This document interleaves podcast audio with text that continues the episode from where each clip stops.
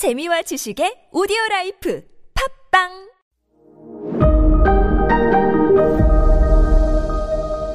네, 여러분 안녕하십니까. 역사 스토리텔러 썬킴 인사드리겠습니다. 사무라이의 탄생 배경 말씀드렸죠. 중앙 권력자들이 자기 목숨 지키는 어, private 보디가드 And I 영화 보디가드. 참 아이러니컬한 게 그 영화 보디가드 찍을 때 케빈 코스트너랑 그 휘트니 휴스턴이랑 굉장히 사이가 안 좋았어요. 그래서 그 ready 액션 영화 찍을 때는 굉장히 사랑하는 연인이 됐다가 컷 하면 홱 서로 돌아가고 참 영화 찍을 때도 고생 고생했다고 합니다.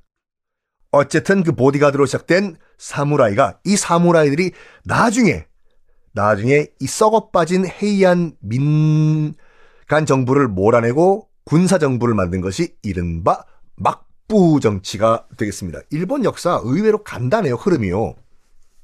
막부 정치는 나중에 말씀드리고 어, 이 해이안 시대가 지금 전국 일본 전국이 개판이지만 그래도 문화적 측면으로 봤을 때는 일본에 굉장히 중요한 의미를 가지는 그런 시대입니다. 왜냐?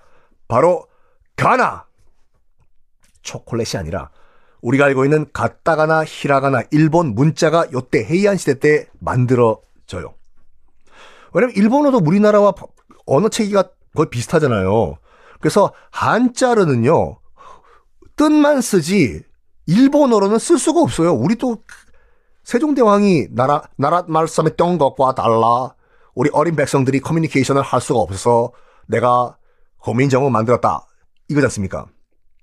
어 일본도 상황이 똑같아요. 한자는 뜻만 쓸 수가 있었지 일본어로는 표기가 불가능했습니다. 그래가지고 한자를 이용해가지고 일본어를 소리 나는 대로 쓸 수 있는 히라가나 가타가나를 지금 요때 만듭니다. 그래서 한자를 이용해서 만들었기 때문에 히라가나 가타가나는 한자와 거의 그 생김새가 비슷하죠. 그런데 이 히라가나 가타가나 가나가 만들어졌을 때만 하더라도 일본 귀족들은 무시를 했습니다. 일본 귀족들은 한자만 썼어요. 우리와 똑같죠. 가나는 천민들의 것이다. 여인들의 것이다. 라고 해서 우리 귀족들은 한자만 쓴다 됐어. 해요.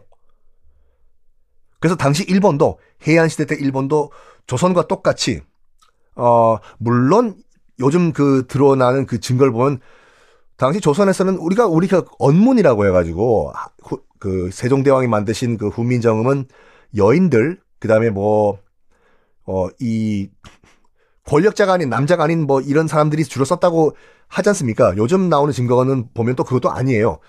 어, 일부 4대 부들과 굉장히 떵떵거렸던 남성들도 어, 훈민정음을 썼다, 한글을 썼다는 증거들이 요즘 나오고 있습니다. 근데 당시 일본에는요, 주로 주로 진짜로 여인들만 한자를 배울 기회가 없었던 여인들이 주로 가나를 배웁니다.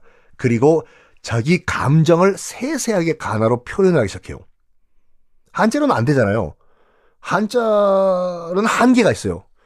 예를 들어가지고 오늘 하늘이 굉장히 푸르스르름해요. 아, 가슴이 콩닥콩닥, 어, 어, 해요. 가슴이 콩닥콩닥, 하늘이 푸르스르르, 푸르딩딩딩딩딩딩딩, 이걸 어떻게 한자로 표기해요? 푸르딩딩이라고 하는 한자가 있나? 일본어도 똑같아요. 푸르딩딩 ですか? 私の 가슴이 콩닥콩닥 です. 이거를 가나로 다 쓰는 거예요. 자기 표현. 그래서 요 헤이안 시대 때 가나가 만들어지면서 일본의 수많은 여류 작가들이 등장을 하기 시작을 합니다. 어, 여류 작가들이 등장하는 이유가 또 뭐냐면, 일본 귀족들도 딸이 태어나면 일단 가나를 가르쳐요. 왜냐? 당시 덴노가요, 막, 후지와라 씨 등등등이 권력을 잡고 있기 때문에 덴노가 실질적인 권력이 없잖아요. 그래서 주로 뭐 하냐면 덴노들이, 일본 왕들이, 그냥 시 짓고, 문학하고, 이거밖에 하는 일이 없어요. 정말 부러운 삶이죠. 책 읽고, 시 짓고, 이거 하면서 땡까, 띵까, 띵까 소일만 하고 있는 거예요. 당시 귀족들은요, 후지와라 가문뿐만 아니라 이제 덴노한테 딸 시집 보는, 보내는 것이 최, 굉장한 목표였거든요. 그러면 덴노한테 이 시집간 딸이 덴노와 대화를 해야 될 거 아니었습니까? 책도 읽고 그래서 문학적 소양을 키우기 위해 가지고 덴노와 시도 짓고 뭐 글 시 배틀도 하고 하기 위해서 가나를 가르쳤어요 무조건. 요때 등장했던 헤이안 시대 때 일본의 여류 작가 가운데서 무라사키 시키부 라는 사람이 등장을 합니다. 일본인들은요, 이 무라사키 시키부를 일본의 셰익스피어라고 해요. 이거는 나름 서양에서도 인정을 해요. 그만큼 위대한, 그러니까 일본인이지만 위대한 여류 작가다라고요. 궁녀 출신이었어요. 궁녀 출신인데 글솜씨가 짱이야. 그러니까 이제 남편이 죽지 않니 궁에 들어간 궁녀 출신인데 심심할 때마다 이 가나 따끈따끈한 일본의 새로운 문자예요. 가나 가지고 소설을 썼는데 그 대표적인 소설이 겐지 모노가타리라는 소설입니다. 뭐 우리말로 풀면은 겐지의 이야기라는 말인데 어 우리나라에도 번역본 있어요. 여러분 한번 그, 그 궁금하시면 책 사서 보시면 됩니다. 겐지 모노가타리라고 해서 이사, 이 여류 작가가, 이 무라사키가 어느 정도냐면 일본 2,000앵짜리 지폐가 있어요. 2,000앵짜리 지폐 모델이에요. 일본인들이 세계에 정말 자랑을 하는 일본의 셰익스피어입니다.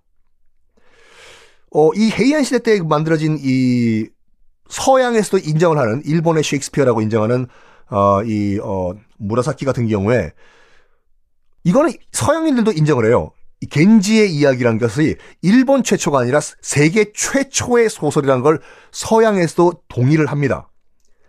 서기 110년경에 만들어진 이거요. 왜냐면 소설이라고 하면은 그 주인공들의 심리 상태가 굉장히 구체적으로 묘사가 돼야 되거든요. 그때 겐지는 격분을 해가지고 하늘을 바라보면서 괴성을 지르면서 손을 바르르 떨었다. 그 바르르 떠는 손을 보고 옆에 있던 참새들이 까무러치고 놀라서 자빠진 다음에 참새구이가 되었다. 그 참새구이를 겐지가 맛있게 구워 먹다가 목에 걸려가지고 캑캑캑 거렸다. 그걸 보면서 겐지는 참새의 슬픔을 느끼면서 눈물 한 방울을 똑 흘렸다. 이런 정도로 주인공의 심리 상태를 굉장히 구체적으로 묘사를 해야지 소설로 인정을 해 주거든요. 그래서 요 겐지의 이야기가 일본뿐만 아니라 세계 최초의 이렇게 심리 상태와 구체적인 걸 묘사를 했다. 가나 글자로 했다 해서 서방도 동의를 해 주는 거예요. 겐지의 이야기, 세계 최초의 소설. 자, 이 겐지 이야기는 스토, 줄거리가 어떻게 될까요? 줄거리는 미역 줄거리죠. 다음 시간에 공개하겠습니다.